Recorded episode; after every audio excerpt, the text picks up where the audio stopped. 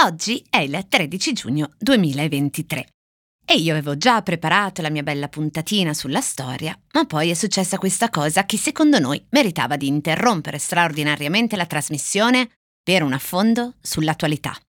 Dovete sapere che il peraltro direttore del Post, Luca Sofri, mi fa spesso l'osservazione di essere un po' come dire d'altri tempi, un po' novecentesca, diciamo. Per dire, quando mi sono presa il Covid, il ritardo di tre anni sul resto del mondo, ma con una sintomatologia, ve lo garantisco, che sembrava aver preso tre anni di rincorsa per arrivare il più distruttiva possibile, il direttore ha delicatamente commentato che donna sempre straordinariamente fuori moda. E eh, rispetto a quello di cui vi parlo qui di solito, tre anni di ritardo sono comunque stretta attualità per me. A ogni modo, questa cosa di parlare di cose vecchie mi garantisce in parte anche di fare un podcast che rimane lì, che se ve lo ascoltate anche tra dieci anni non dovrebbe essere cambiato quasi niente.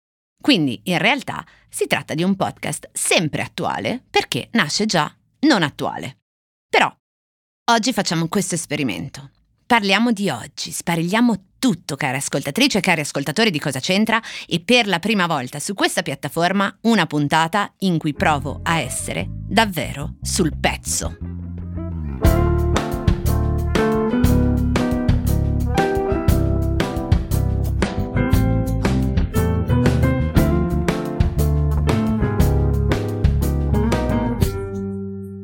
Cosa c'entra Bruno Vespa con un cactus?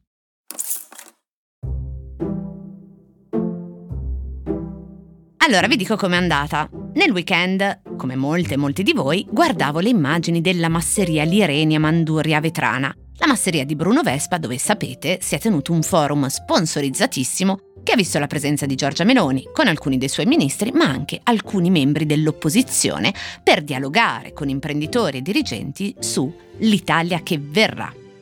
Insomma, vi dicevo, guardavo le immagini, per la verità guardavo anche le recensioni della masseria che sono sempre gustosissime, e a un certo punto, tra cuscini rossi, vasche etrusche e buffet stellati presidiati dalla moglie di Vespa che, un po' come Corrado al pranzo servito, contava le calorie che i giornalisti si infilavano nel piatto, tra l'aromaterapia al sapore di albicocca della suite riservata a Giorgia Meloni e l'acqua color smeraldo, spuntano delle sedie a forma di cactus citatissime peraltro. Così, le sedie cactus. Allora, chi di voi segue già da un po' cosa c'entra sa quanto mi trovo bene a parlare di cose e probabilmente ha capito che mi trovo così bene a parlare di cose perché questo mi evita di avere relazioni, come dire, a contenuto umano. L'altra cosa che mi garantisce questo immenso privilegio è parlare per lo più di umani morti.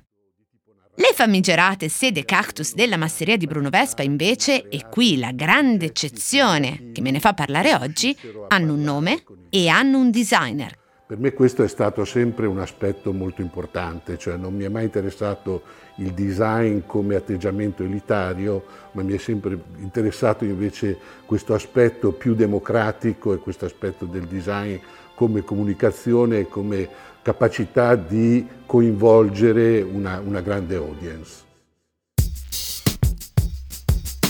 Lui si chiama Stefano Giovannoni, è di La Spezia, ha 69 anni, ha fatto un sacco di progetti per diverse aziende che lavorano nel design. Per Alessi, per esempio, è autore di tutta la serie KK, cioè quella degli omini a girotondo fustellati nell'acciaio dei vassoi o dei centrotavola ma anche di un sacco di cose in plastica che sono andate tantissimo negli anni 90, tipo il proverbiale merdolino, lo scopino per il water anche lui a forma di cactus, che evidentemente a Stefano Giovannoni piace parecchio. Per l'azienda Magis ha fatto uno sgabello che si chiama Bombo Cer e che è davvero uno degli sgabelli più diffusi e imitati in tutto il mondo. Poi per Trennale ha allestito forse l'edizione con il migliore progetto espositivo di un Trennale Design Museum, quello dedicato al design per i bambini.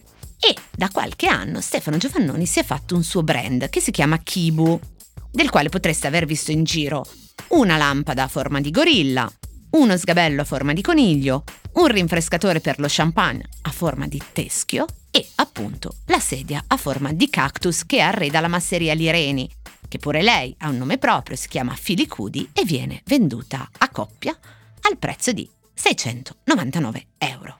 Eh, assolutamente, una quantità di soldi di questo genere ce la scorderemo per il futuro, quindi o li spendiamo adesso o non li spendiamo più. Ed ecco cosa c'entra Bruno Vespa con un cactus. C'entra una sedia di Stefano Giovannoni e su cui, se avete la fortuna di essere invitati nel resort di lusso a Manduria, potreste appoggiare le vostre terga. Anche perché, come diceva il designer francese Philippe Stark, difendendo la libertà del designer e la sua come dire, limitata responsabilità sulle cose rispetto, che ne so, a quella di un architetto, ecco, Philip Stark diceva che il designer si può divertire e giocare con le cose perché nessuno è mai morto cadendo da una sedia. Però, ecco, sedendosi su un cactus, qualcuno potrebbe essersi fatto parecchio male. E noi ci sentiamo domani per un'altra puntata speciale con un ospite speciale che ci porta indietrissimo all'attualità del 14 giugno 1777.